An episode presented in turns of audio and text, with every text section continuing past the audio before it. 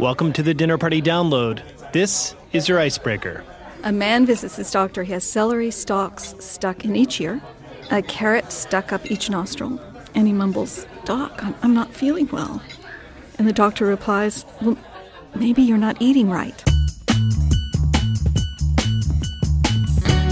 I'm Brendan Francis Newnham. I'm Rico Gagliano, and from APM, American Public Media, this is the Dinner Party Download, the culture show that helps you win your week's dinner parties. You just got a joke from author Sherill Tippins. That'll help break the ice. Later, she'll read from her new book. Yes. Plus, we'll speak with Oscar Isaac, who's up for a Spirit Award this weekend for his starring role in the Coen brothers film Inside Llewyn Davis. Also coming up, international star Mads Mikkelsen explains the joy of playing a madman, and in a few minutes, the story of a close shave. Literally. And if this all sounds familiar, it's because this is an encore broadcast of one of our favorite past episodes. Mm. So cast your mind back to November, a time before most folks even knew where Sochi was, when, as at any dinner party, we started with small talk. All week long, you've been hearing these headlines. It is official. The city of Detroit is bankrupt. Cyber Monday set a new record in online sales, topping $2 billion for the first time ever. For now, let us pause and give thanks for the fact that Nelson Mandela lived. Now, for something you might not have heard, we are joined by Lizzie O'Leary. She is a host and correspondent at our sister show Marketplace. Lizzie, what story are you going to be talking about this weekend? I'm going to talk about stamps. Stamps. Stamps. Fun. Okay. Basically, what happened is the Statue of Liberty that mm-hmm. is on those forever stamps Oh, yes. is not actually the Statue of Liberty. The Postal Service made a mistake when they commissioned this stamp. They pulled up images of what they thought was the Statue of Liberty, and instead it was a statue like the Statue of Liberty outside of a casino in Vegas. Oh my God. Well, that is almost more American. Yeah, that's the most right? Yeah. American thing. You could maybe put a hot dog on a stamp. So, how did this come to light? 'Cause Okay. that stamp's been around for a while. Right, the stamp's been around for a while. So the sculptor who made this statue, Robert Davidson, is now suing the Postal Service because this was his image. And he says it's a little more sultry. She's got like a little bit of a smile. There's a little more intrigue to her than Whoa. the actual Lady Liberty. So yeah. sexy librarian and sexy Statue of Liberty. Yeah, That's pretty like much, next yeah. year's Halloween costumes. So, let me get this straight. A guy who copied a guy is Yes. suing somebody for copying for him? copying him some more guys. Oh, yeah. okay. God bless Yeah, America. some more guys for copying him. Sounds like an MC Escher stamp. the thing. So when I talked to the Postal Service, they said something like this can increase popularity. They have a center where they can print more stamps. So if everybody's suddenly like, "Ooh, I want the sexy Liberty stamp," you can Sexy- order it. I like it's the sexy Liberty stamp. You now. can order the sexy Liberty stamp. So basically, they think the controversy will actually make people stampede to buy this stamp. Stampede. Was that- Oh, uh, come Did you mean that, on. Rico, when you said that? I really didn't, but uh, All right. I'm going to pretend that that didn't happen Yeah. and say goodbye to Lizzie immediately. Thanks for the small talk. Thank you. And now, time for cocktails. Once again, we tell you something that happened this week in history, then give you a fitting drink to serve along with it. It's like history's a leaky faucet dripping booze. That's- I don't even want to fix that. Maybe Uh, not. First, the history. 112 years ago this week, a guy from Massachusetts applied for the patent on a device that improved the lives of a lot of people. Especially landfill owners. Michelle Philippi tells the tale. When a razor gets too dull to shave, most folks buy a fresh disposable blade. When it happened to King C. Gillette, he invented disposable blades. The year was 1895, and King was using a newfangled contraption called the safety razor. Unlike a straight razor, it had a protective plate that exposed just enough blade to safely shave his whiskers. But like a straight razor, the thick blade had to be sharpened when it got dull. It eventually had to be sent away to be honed by a pro. One morning, bummed that his safety blade was on its last legs, King had an idea that hit him, quote, more with the rapidity of a dream than the slow process of reasoning. he envisioned a razor handle into which guys could put a wafer thin blade.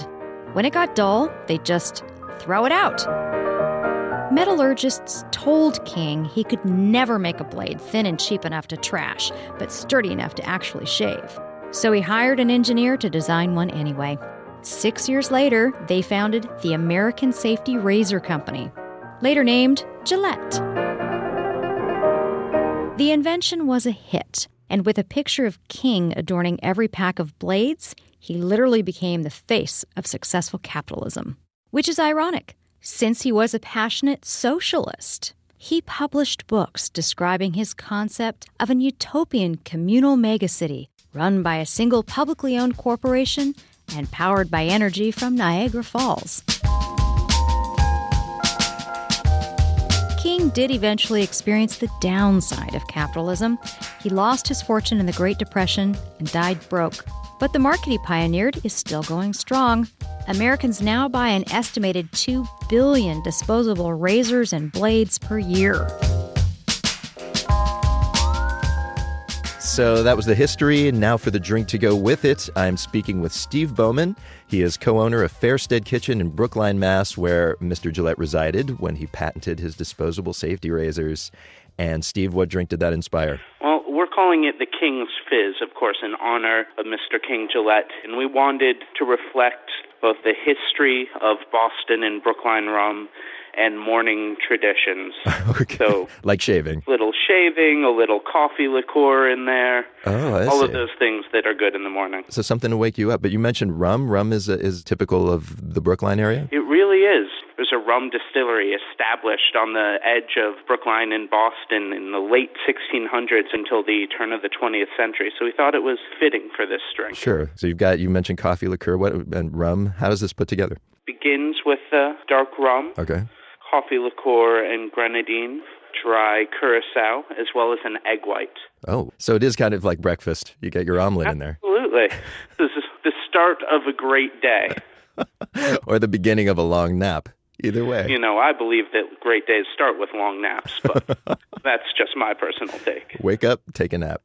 Uh, what else is in there? There's a after this gets shaken without ice and then again with ice, it is strained into a glass and topped with a little Coca-Cola, perhaps the second national beverage. There you go. You, you get that jolt of caffeine however you take it. You get it both ways in this: the co- coffee and Coke. Jeez. And my favorite thing about this drink is that egg white gives it this rich, frothy top that reminds me of shaving cream to begin the morning. I actually, I have to tell you, when I thought about what I would do for a shaving themed cocktail, I imagine maybe chocolate sprinkles in there. So when you're done, Ah. there'd be a ring of them in the bottom of the glass, like your shaved whiskers in a sink. That's Um, creative. I must confess, we never thought about whiskers in the beverage. Very good. I'm really glad you didn't.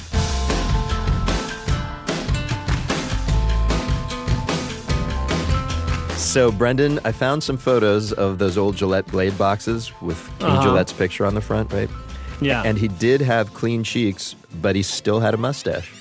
All right. guy who well, I think that's as clean shaven as guys got back then. It's probably true. They're also hirsute. In the Gilded Age, every month was Movember. Could Is it- my understanding. I don't think they had that word, but okay. And people, you can find our cocktail recipes all year round at dinnerpartydownload.org.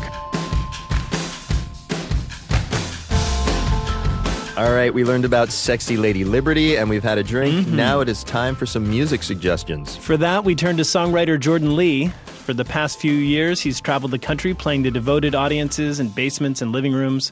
But his new album, under the moniker Mutual Benefit, may bring him to bigger venues. Pitchfork just gave it their Best New Music accolade. He's here to suggest tunes from musicians he's devoted to. My name is Jordan, and I play music under the pseudonym Mutual Benefit. Here's my dinner party soundtrack. The first track is called Coast, and it's by Emily Reo. Sometimes when you put on a song at a dinner party, it's really jarring, and I think this one really eases you into the evening. It starts off very modestly, and this big church organ comes in, and it's huge.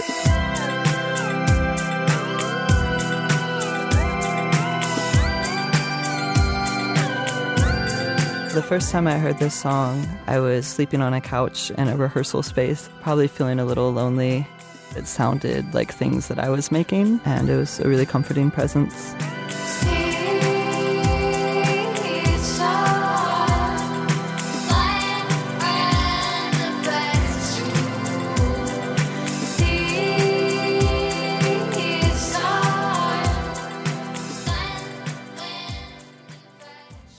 So the second song is by a band called Magical Mistakes. It's called With Love.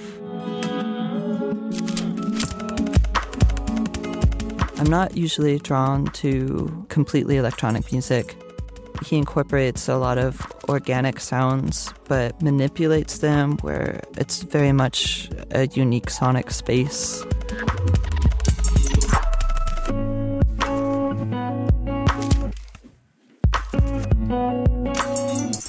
Sometimes you can make violin really cheesy, but he kind of brings it in almost like a sample, and I think it's really subtle and amazing.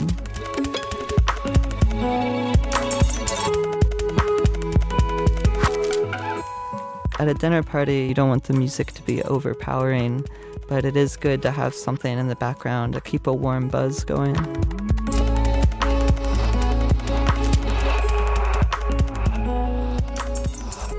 For my third song, her name is Lau Nau. It's called Pena Voima Veloa. Lau Nau is, I think, a librarian in a small Finnish town.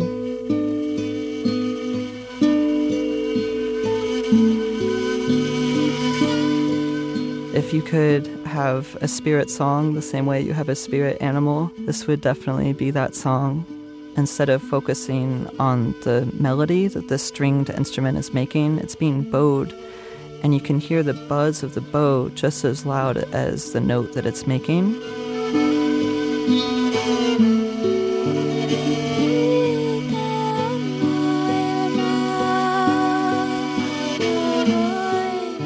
She had a newborn baby when she wrote this, and so all the sounds were made when her child had fallen asleep. It's almost like they're trying to make a piece of art but not wake up their kid.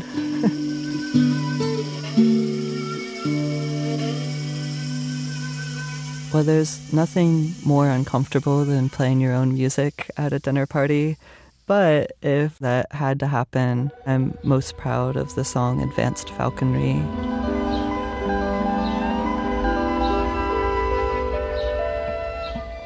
Advanced falconry was kind of a trend for a while amongst aristocrats, and they would have ornate headgear to put on their falcon, and they would have a matching outfit and train their falcon to come back to them.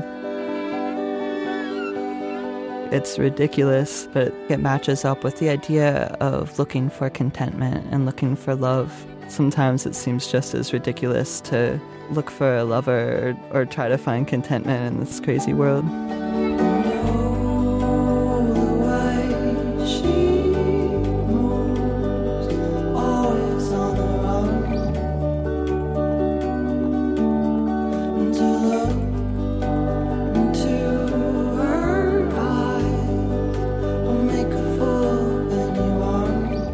Dinner party soundtrack courtesy of Jordan Lee, aka Mutual Benefit. His album Love's Crushing Diamond came out on the other music label this week. All right, and we're going to take a break. Coming up, Oscar Isaac, star of the Coen brothers' new film, tells us about Travis Picken and Tabby Cats Woohoo! when the dinner party download continues.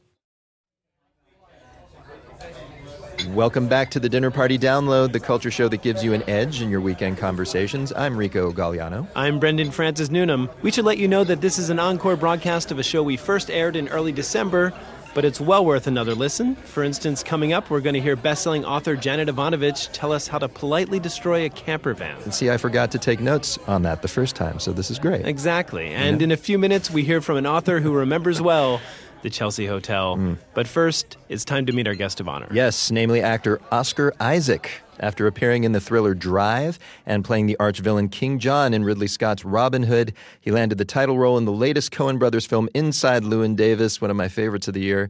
This weekend, Oscar's up for an Independent Spirit Award for that performance. But not for an Oscar, which would frankly be confusing. Yeah, maybe it's for the best. Inside Llewyn Davis is set in the New York folk scene of the early 60s, especially the nightclub The Gaslight on MacDougal Street.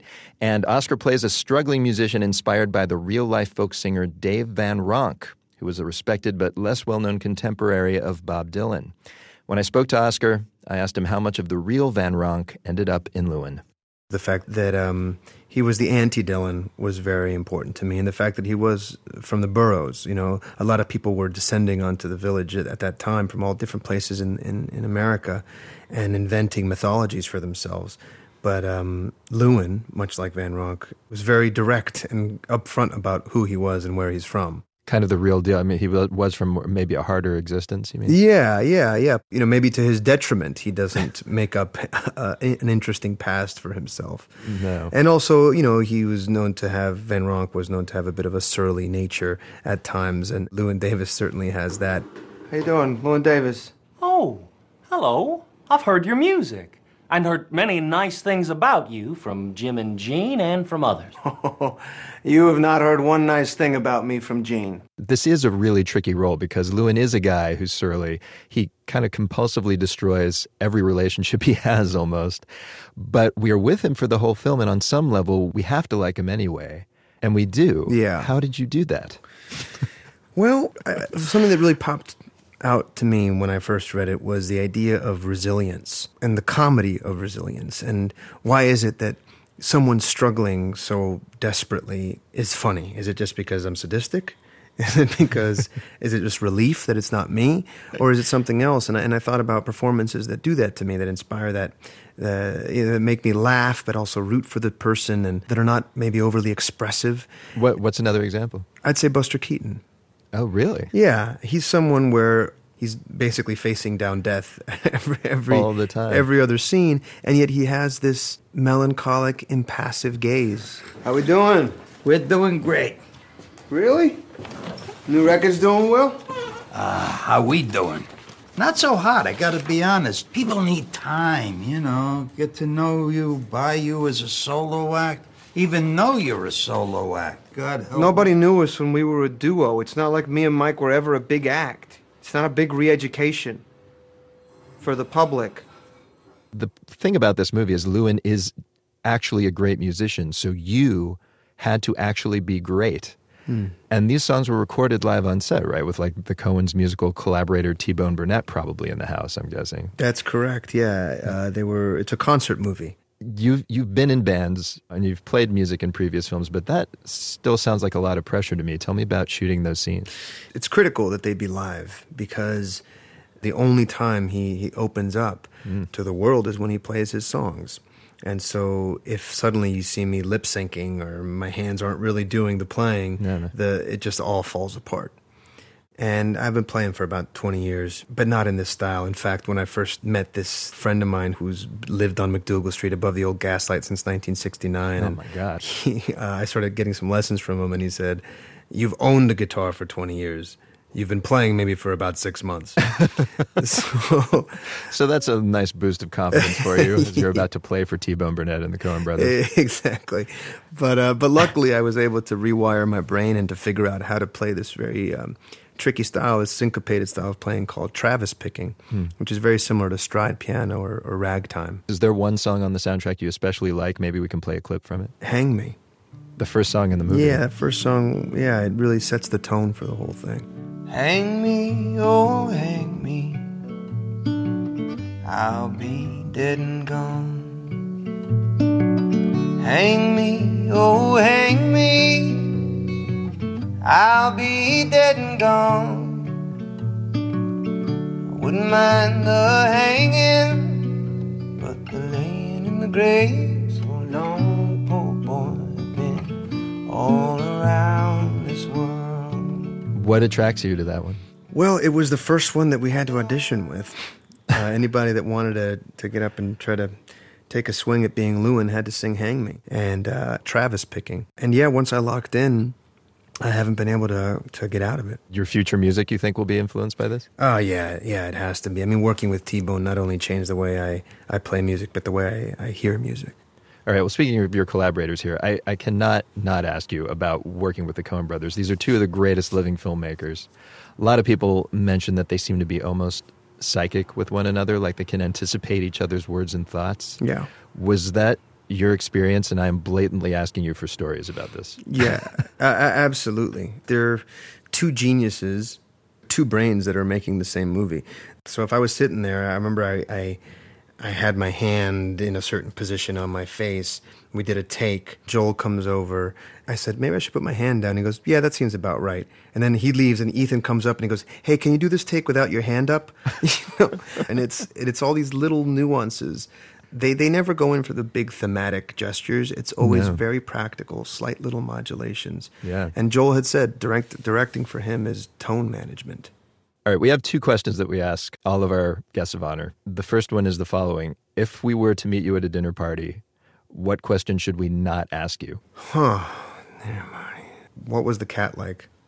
Oh, yeah, you spend a lot of time in this movie taking care of a cat. What was the cat like? What kind of question is that? It is a cat. exactly. Exactly. So don't ask me that.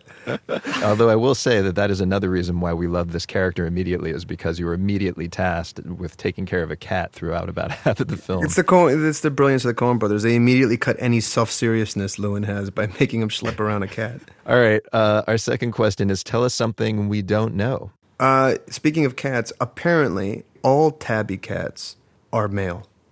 So their coloring has something to do with their. I, their someone sexual randomly came up to me yesterday and said there's a mistake because there is no female tabby cats. Oh, that's right. There's a plot point that turns on the cat being a female. Well, it's a tabby. th- see, but the way that I defended that was we never said that it's female. We just said that it didn't have a scrotum. Always scientifically accurate, the Coens. Exactly. If I had wings like Noah's dove, I'd fly the river to the one I love. Oscar Isaac, star of the new film Inside Llewyn Davis. Uh, alas, I checked, and not all tabby cats are male. Something like 80% of them are. But I'm happy to say, despite that inaccuracy, Oscar has still been nominated for a Spirit Award for his performance. Enrico, we should note that this is Oscar singing with Marcus Mumford of Mumford and Sons. That's right. Beautifully done. And Justin Timberlake's also in the film, and he sings some songs. It's true. So basically, a movie about a struggling musician is going to sell like a million copies of the soundtrack. it's ironic.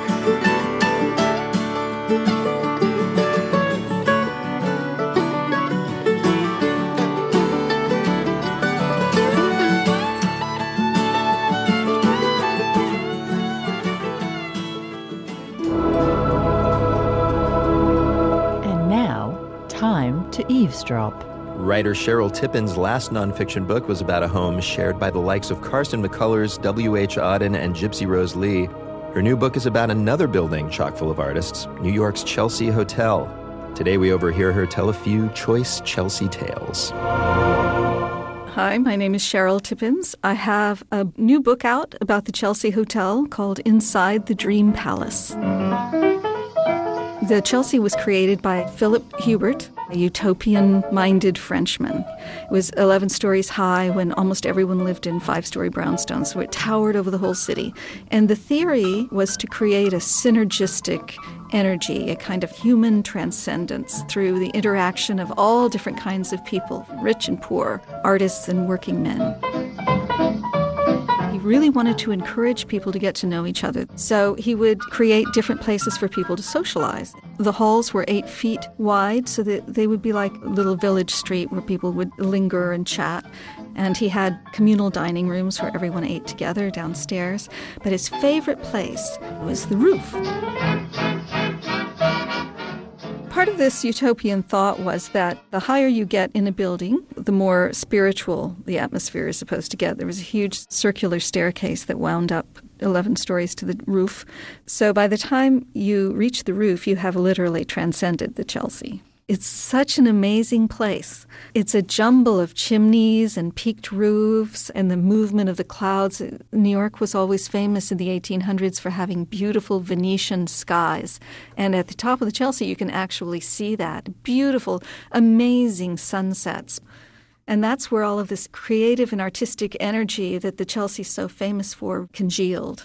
It really hit its stride in the late 1950s, early 1960s. There was a composer named George Kleinsinger. He turned his penthouse into a jungle. He had an eight foot python and a tortoise and, and exotic birds. He was a big party guy, and so people loved to come to the jungle and hang out in the jungle. And he had a big grand piano and he would play music for everybody. Another person who lived on the top floor of the Chelsea was Arthur C. Clarke, who was working on 2001 A Space Odyssey with Stanley Kubrick.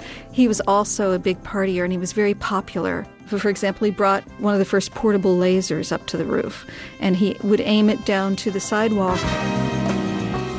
Passersby would be very confused and they would chase it, or their pet dogs would chase it down the sidewalk and everybody would laugh. But my favorite story, I think, is about one time when the synergy on the rooftop failed to occur. The summer of 67, I think it was August, experimental filmmaker Shirley Clarke, she was going to have the Grateful Dead give a concert. They started a few songs. Everything was great. It was a beautiful summer night. Gone, gone, gone, I'm sitting on top of the world. But all of a sudden, Andy Warhol wandered up with his entourage. He was standing there watching from behind his sunglasses at night, watching this loving, you know, California music. The song falters, it slows down, and finally the musicians just put their instruments down. They say, Sorry, this isn't working. We can't play in this atmosphere. And they blamed Andy Warhol. They said he was sucking all the energy out of the experience. Uh, he was like an ambulatory black hole, is what they called him.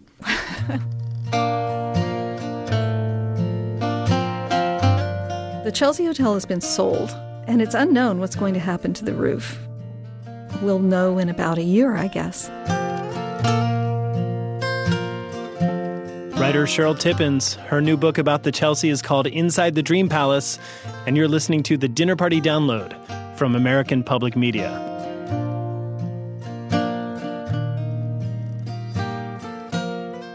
And now it's time for the main course, the part of the show where we learn about food. Enrico, this week our topic is the fortified wine with aromatics, often added to a martini, known as vermouth. No. I know, I know. Why? Calm. As a dry martini fan, I too thought we'd come close to eradicating it in this country. We were so close. But it's making a comeback. In the past few years, American vintners have put out their own versions of this traditionally European drink. Right. And I hoped if I ignored them, they would go away. But No alas, this week, New York Magazine published an article proclaiming the rise of vermouth.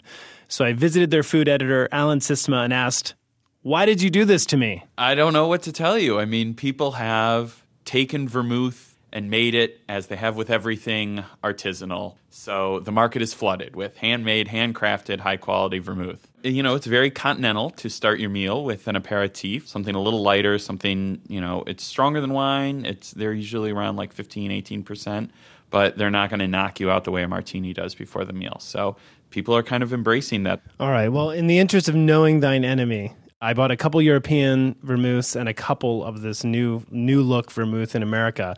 So let's start here with I, I bought Dolin's French dry vermouth. French dry vermouth is the vermouth that martini drinkers ignore when they're talking about dry martinis. This is it. It's really light, it's clear, it's basic. It is, you know, at a certain level just a mixer. Um, I don't know if I would really suggest doing these straight, but we're going to do it anyway. Well, let's just taste it. If we decide we don't like it, this will prove my point. Well, not yet because we've only just begun. Well, let's just take a little sip here. All right. Well, cheers. Cheers. This does taste like the thing that if there's too much of this in my martini, it makes me sad. It's syrupy. It's a little bitter, not really. I mean, it tastes like what it is, which was originally just a way to save wine that was going to spoil. So, so that is that where vermouth came from? That's one of the the rumors, anyway. One of the stories. But yeah, I mean, that's what it is. It's wine. Stuff has been added to it. It's been spiked with a neutral spirit, like a vodka kind of a thing. Um, they use grape spirits often. And so that's what it is. It's wine that's just been made a little bit stronger and a little bit more resilient through the use of all these botanicals. All right. Well, this is not an unfamiliar taste, and it's pretty unoffensive. It's just pretty much, meh. Yeah, it's like the 7 Up of the vermouth world. All right, so let's move on. And, and this is another classic, and this is sweet vermouth, uh, sweet Italian vermouth. Carpano Antica, which is, I have no Italian verve in the way I say it, but um, yeah, that's that's what it is. Sweet vermouth is typically associated with Italy, even though French people make both, Italian people make both, Americans make all kinds, but it, it is the style that, that people think of first, and it was the first kind of vermouth. And this is what people in America, anyway, are adding to their Manhattans. This is a much darker vermouth. It's like red vermouth. It smells a little bit like olives. Am I crazy? No, I mean there's a lot of nuttiness in it. You know, the aromatics they keep secret. That these are you know the kinds of recipes that have been held onto for hundreds of generations. Some monk invented them at some time, and now they everybody is uh, you know very secretive about what they put in there. Yet another reason we can't trust vermouth. Live with a little mystery in your life. It's okay. All right, let's taste this. Now this is much, yeah, much, much sweeter, and maybe a little licorice in there. Yeah, it's it's a lot more amped up. I mean, it's not gentle, it's not neutral, it's sweeter, but then it's also a lot more bitter at the end. Moving on to the American vermouths, let's check out this Massican vermouth from California, which this looks just like a well, a very tall bottle of Pinot Grigio. And it smells really uh, lemony. It's so different than the other ones. Just so many more aromatics. It's really fresh. Um, it's really floral. Wow, it is. It almost, dare I say, tastes like a like a cleaning supply. It's strong. It's definitely strong, um, and especially compared to the other ones. This one, you know, we're not drinking it with ice. I would recommend it. It's going to soften it a lot. All right, so let's try this last one, and this is called Uncouth Vermouth. It's made in Brooklyn in what else? Small batches. I mean, just looking at the bottle, you know it's either made in Brooklyn, Portland, Oregon, or possibly Austin, Texas. Those are the only three possible places it could come from. You know, it has that kind of like Moulin Rouge sort of vibe to it, but definitely the the rough hewn, hand worn kind of aesthetic is going on as well. Uh, and also, the other thing that gives it away is so this is vermouth, and on the bottom left corner it says pear ginger. What you're seeing a lot from a lot of these American vermouth makers is that they're really breaking away from the basic dry or sweet. They're doing all sorts of weird, weird flavors as evidenced by the name. Let's give this a shot. It is a ginger color, in keeping with the, the flavor. It tastes like ginger. Um, I guess there's pear in there.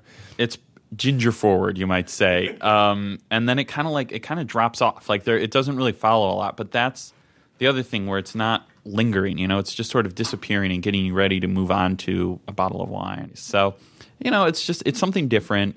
I don't think that there's any reason for people to kind of pigeonhole into I got to have a cocktail or I got to have beer and wine. There's a lot more going on. And this is just kind of another example. So the dry martini's not under threat. It's safe. I think they'll probably be around for a little while longer. Yeah, I don't think they're going anywhere, but you can have this as an alternative. Alan Sytsma, food editor at New York Magazine. Their article about New Look Vermouth is nicely written, but I can't in good conscience tell you to read it. All right, we're going to take a break. Coming up, international movie star Mads Mikkelsen tells us about happy murderers and infighting filmmakers when the dinner party download continues.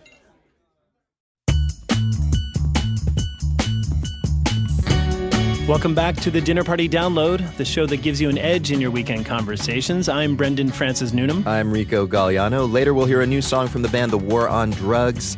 And in just a few minutes, Mads Mikkelsen describes the deranged maniac he plays on TV like this. Probably one of the happiest men I've ever played. Creepy. There you go. But speaking of receiving moral instruction, it's time for our weekly etiquette lesson. Yes, each week you send us your questions about how to behave, and here to answer them this time around is Janet Evanovich. She got her start writing romantic fiction. She's now famous for her wildly successful mystery adventure novels featuring lingerie buyer turned bounty hunter Stephanie Plum. all in all, Janet has sold more than 75 million books. Her Man. latest is called Takedown 20, and it is, yes, the 20th installment in the Plum series. Nice. And Janet, welcome. Thank you. Well titled. Well titled. I know you, you have your audience help you with the titles. Yeah, I'm missing the title gene. Uh, yeah. Yes. They- we needed help on that. But so this is your 20th Stephanie Plum novel, and I'm curious at this point, what is your relationship like with Stephanie? Is she like an old friend? Is she a daughter you're watching grow up, or is she just a day job? well, you know, a little bit of everything, but she is a day job. You know, I'm a professional, and uh, not that I don't know where she lives. You know, like if you notice, I'm I'm wearing Uggs today, even though I'm in LA, Mm-hmm. because I broke my toe over the weekend. Oh man. So It's just yeah, a little reminiscent of. I- you know, it's one of those Stephanie things. I mean, at least twice a year I break a toe, and um, but I wanted to be all dressed up, you know, today because like I had a lot of meeting and everything. So I got Uggs with see little bows in the back. Yeah. These- These are my dress Uggs. I think you Yeah, need my- steel toe boots, is what it yeah. sounds like. Oh, that would take all the fun out of it. You know, life is an adventure, right? yeah. Uh, many of the books, all of them, I guess, uh, take place in Trenton, New Jersey. This is where Stephanie is from. This is where you're from. And at least partly, this book revolves around Stephanie tracking down this mobster named Uncle Sonny. And there is such a history of these kind of characters, the, the New Jersey mobster. What maybe previous characters did you draw from, or maybe what did you consciously stay away from coming up with this? Uh, I was just basically ripping off The Sopranos. Good job. I'll steal from anybody. I'm not proud. Go for the best. Well, Yeah. this whole series was inspired by Midnight Run, right? The movie That's with true. Robert De Niro, where he plays a bounty hunter. Yeah, I was coming out of romance and um, looking for something that my heroine could do uh, because I didn't want her to be a PI and didn't want her to be a cop. Mm. And I saw the movie Midnight Run and I thought, this is so cool, right? Yeah, yeah. You know, like I didn't know anything about the bail bonds industry. I'd never heard about bounty hunters and It's kind of between like a, an outlaw and the law in a weird way. Yeah, and you know, it was a long time ago. It was before Dog. That, You know, the, like the TV now, show. Yeah, now everybody knows about Yeah. bounty hunters. But Well, and also in public radio, we hire bounty hunters for people who say they're going to donate and don't. Yeah. I could make some money in my spare time. That's right. my- So, are you ready for our etiquette questions? yeah. Our audience is yeah, really because excited. I'm just full of etiquette. Well, we Sure. can tell. This is from Kevin in Seattle. And Kevin writes There's almost always a camper parked outside my apartment. 30 feet of light blocking, parking hogging lameness. I don't know who it belongs to, not someone in our small complex. Just curious, how would Stephanie Plum take care of this? Well, if she needed money, she could have it towed and, and sent to a chop shop, and she might be able to make some spare change, you know. But if she really wanted to have fun with it, I think um, she could get Lula to shoot out the tires. Um, Oh, and her- then- her driver and her- Yeah, and then maybe explode it. I'd love car explosions. I mean, I have to, yeah, I have to destroy at least four cars in a book. Or, Yeah. yeah, she could have it run over by a dump truck, garbage That's much truck. better. Yeah, All right. that would be good. That's a little more polite. Okay. So, there you go, Kevin. You can either bomb it, you can send it to a chop shop, or have someone run it over. There you go. There you go. Three choices, and just whichever fits into your lifestyle, I guess, All right. Kevin. This next question comes from Lisa in Burbank, and Lisa writes Stephanie's mother is constantly pushing her to change jobs. I hear they're hiring at the Button Factory, is one line when she's trying to get her to switch work. What's the best way to politely decline job related advice from relatives? Um, well, she could say, you know, I really appreciate the fact that you're trying to help me get a job. Sure. Um, and the button factory is very exciting, but I've already accepted a position at the condom factory. and um, yes, you know, there really was a condom factory in Trenton. Is that true? Really? Yeah. Was it a major Wow. employer? Yeah, it was. Yeah, the Trojan factory was there. It was a company Yeah, town for yes, Trojan? Yes, it was. And when I started the book, I wanted to use that, and everybody was like, "Oh my God, you can't do that!" So I changed it to a button factory. Wow. but it was, yeah. I'm now, now Trenton famously the slogan is uh, Trenton makes, makes, what yeah. the world takes, and now I'm trying to work that into a condom factory. It's like Trenton prevents the world from making. Yeah, it's uh, it's not a good, it's not a good visual. And now we have a nice euphemism for condoms. We All just right. call them buttons. So there you go, Lisa. Just shame your mother by uh, suggesting you're going to get a more embarrassing job. Here's something from Melinda in Los Angeles. I love this question. There is a woman in my office, writes Melinda, who always calls me Meredith, even though my name is Melinda. She's super nice and we've had some deep conversations. However, she's been calling me by the wrong name for about two months now. Last week, she did it in front of some other coworkers, and now I feel like I'm leading a double life. Help, this actually happens a lot. Well, I think, you know, good for you because you have a double life. That means you can have twice as many hot guys. Oh, and anyway, who really cares? Get a life, Melinda. It is- but, but, but it's her it's her name. I like What- how you use the correct name. You That- call you're, you're a get a life Melinda. I mean, how she how did she get herself into this thing? Don't you just they say it the first time Yeah, you just correct she? them? Yeah, wouldn't she correct? Or why? Why I is why is Melinda not to be mean to our listeners? Why is she Melinda? Why do you have to hang out with this woman? Well, she seems like she's nice. She says that she's nice. I think this is Melinda's well, problem. or she right? could get a magic marker and she could write her name on her forehead. That's right. See, these Hint. problems are so easy to solve. Yeah. You just got to be creative. just you go for it. Yeah. and or, maybe I mean maybe on some level she wants to lead a double life, or she would have corrected the or, woman or to she begin could with. start um, a campaign to call everybody by the wrong name. There you go. she should start would- calling this friend. yeah, yeah. Fred, call her Fred. All right, there you go, Melinda. All right. Or Meredith. Yeah. So we have a question from John in Pasadena, California. John writes, Why shouldn't it be okay to quietly talk on a cell phone while dining out alone? Other patrons talk with each other. I like that. I don't. I don't know why it isn't okay. Yeah, it's I- weird when you put it that way. I don't think it's yeah. okay. I mean, really? Yeah. Why? Because I feel like uh, my antenna are up. Years and years of evolution have told us that if someone's talking to themselves, they're crazy. Yeah, and you you, need to watch your protect back. yourself. So your whole Darwinian biological drive to protect your family gets up. Well, that's sort of scary. That's true. He's thinking Yeah. after reading your books, this is how one thinks. Yeah, I mean, I think noise is noise, you know, and if you can talk to some guy next to you, you should be able to talk on your cell phone as long as it's quiet. It's also, I mean, in a way, though, by, by making this such an issue, it's like lonely people have to pay the price. They're they're lonely. They want to talk to somebody. They don't have a buddy to then spend they time can with get dinner. a TV dinner and call their friends at home. And they can, boy, you're tough. I tell you. He's a little tougher than me. Man, you know, I'm just telling you. you're from New York and you're not talking on your cell phone in restaurants. And what, what is that? I I'm, I can't afford to go out to restaurants Yeah, in New York. or have a phone. And we don't have cell phone service in subways, which is amazing. Yes. People just have to read books. It's terrible. Well, I'm in favor of reading books. That's okay. I would imagine. There you go. Yeah. Yeah. All right, so John, if you're going to be on the phone, talk quietly, or better yet, bring a book. Yes, And Janet, thank you so much for telling our audience how to behave. it was fun. Janet Evanovich, her latest book is called Takedown 20. It's another installment of her best selling series about bounty hunter Stephanie Plum. And folks, if there is an answer to an etiquette question that has eluded you, we will track it down for you. That's right. The price is free. Just send your query to our website. It's dinnerpartydownload.org.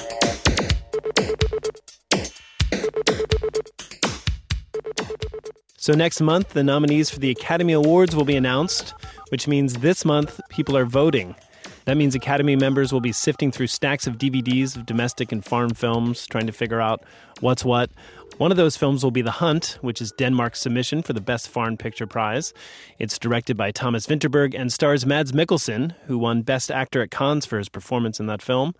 Americans are probably more familiar with Mads as the bad guy who cried blood in the James Bond film Casino Royale, or for his turn as a young Hannibal Lecter, everybody's favorite cannibal, uh, in the NBC series Hannibal. Mads, welcome to our show. Thank you for having me. Tell us a little bit about the character you play in The Hunt. Lucas is an, uh, a man like you and me. He's a school teacher who got fired half a year ago because the school shut down, and now he's uh, eventually found job in a kindergarten. Uh, not the job he preferred, but that's where he is, and he's making the best of it. He's uh, just kind of like struggling with a newly divorce and in custody of his own son. And that's where we find him in the beginning. It's a little small community, a lot of friends, and they have a lot of things in common.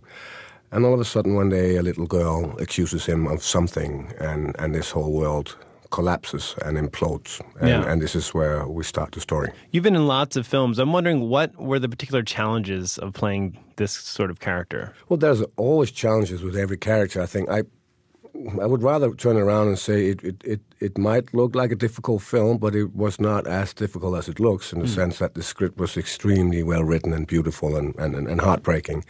So for us as actors, we we prefer that uh, as opposed to things that look less difficult, but might be actually because it's not it's not that well prepared. Because you have to fill in the blanks in a way when the script isn't strong enough? More like we can lean into a script like this, and we can uh, we can um, we can feel free in a different way than we can with stuff that's not working. As simple as that. But also in a script like this and in a lot of realist sort of films, you don't have the benefit of costumes or CGI or anything like that. Well, we're kind of used to that from where I come from. You know, we don't have giant scorpions and pirate boats. Uh, Yeah. So, so this is the films that we've been growing up doing and watching ourselves. So, so we're kind of used to it. I, I do not mind CGI, and I, I love fighting giant scorpions as well.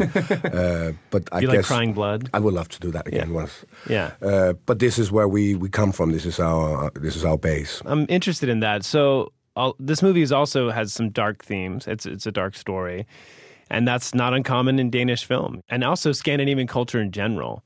What is it about Scandinavian culture beyond simply the darkness, which happens many months of the Well, year? it's quite interesting. I think it was last uh, the day, the year before we were voted the most happy people in the world, and then yet we come up with these kind of, as you say, very dark films. I do not necessarily see it as a dark film. I see it as a topic that has been. Um, been in the surface and nobody wanted to touch it. It's not been political correct to address issues like this. Mm. And I, I see it more like a, a, a, a less fear of touching subjects than you might have in, in, in other places in the world. So when you finished this role, or maybe simultaneous with this role, playing a man wrongly accused, you were playing a young serial killer. Yes. and, and a cannibal. I like the way you emphasize young. Well, they think you're young. I mean, makeup's amazing. Yeah, great. In radio, we're always young. Yes. Um, those are both very dark places to hang out every day Yeah. mentally. They are. I mean, Uh, I would say for the character of Hannibal, he does not necessarily see it as a dark area or a dark That's place. true, yeah. He is probably, and I'm sad to say so, probably one of the happiest men I've ever played.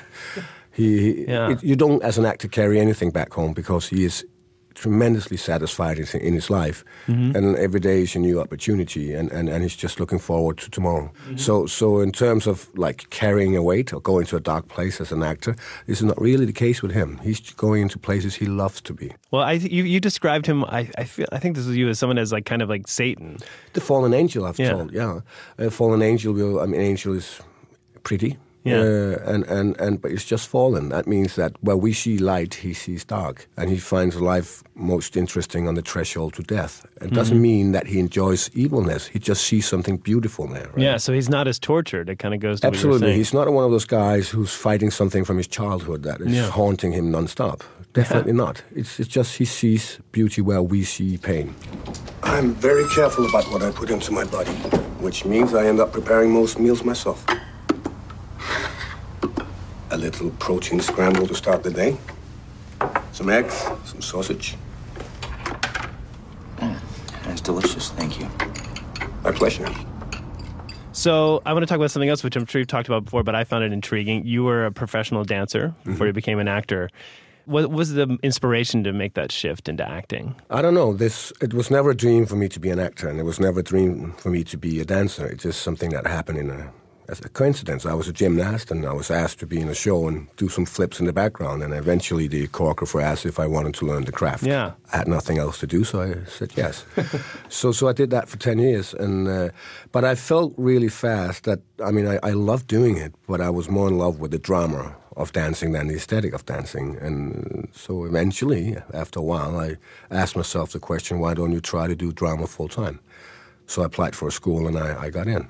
And was it ever a question of not going to school, of maybe just trying out for films? Could have been. I mean, it's not really the same situation in Denmark as it is in in uh, in the States. Uh, films are uh, enormous over here, and, and, and at that time, Danish film was not the biggest uh, thing you've ever seen. So theater would probably be the first step. Uh, so school, uh, we had to do that. You, you just Yeah. don't go and walk in on a, on a theater stage like that. But it was a kind of, if I'm correct, uh, you did this around 96, 97, which was, there was a lot of energy in this Danish cinema. There was Oh, yeah. Dogma 95, was a year or two old. Absolutely. And it was I very, mean, well, in '95, I did the Pusher film as well. So Mhm. everything, a lot of things happened at the same time. There were like Thomas Vinterberg had his group, Mhm. Nicolas Winding Refn had his group, Mhm. Lars von Trier had one, and Susanne B. and so on. And all these groups hated each other, of course. Really? well, we had to. We had to define ourselves. You know, Yeah. we wanted to do Mean Streets. They wanted to do something else. Yeah. Whatever. They So we had to find our gasoline was to define ourselves. Yeah. And, and sometimes. Uh, not necessarily hate, but let's say disgust. But it's, it's a good fuel, It's right? not a huge industry. though. I mean, No. it's a film is big in Denmark, but your town it's not that big a country. And no, so- no, no, exactly. But, but you're still tribal. yeah, we did. I mean, we had to to define ourselves. Yeah. And later on, when we grew a little older, we we did realize that they were not too shabby the other ones either. right? Yeah, but you've now acted in most of those groups, if I'm Yes. correct, right? Vinterberg and I'm not a loyal person. or maybe the walls just collapse as They did, and, and and thank God for that.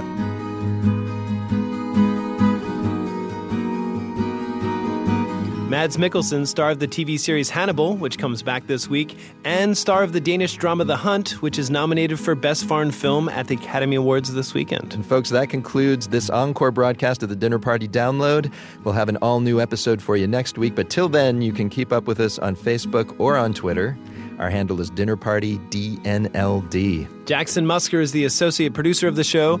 Our executive producer is Peter Clowney. Engineering assistance this week came from Chris Clark and Jeff Peters. Brittany Martin helps us with digital stuff. Our interns are James Delahousie and Esther Mania. Special thanks this week to Lindsay Edgecombe, Fletcher Colhausen, and Alexis Pavinik. And now, before we leave you, it's time for One for the Road, a song to listen to on your way to or returning from this week's dinner parties. The song is called Red Eyes, and it comes courtesy of the War on Drugs, the band, not the government policy. It's from their album Lost in the Dream, which comes out March 18th. Bon appetit.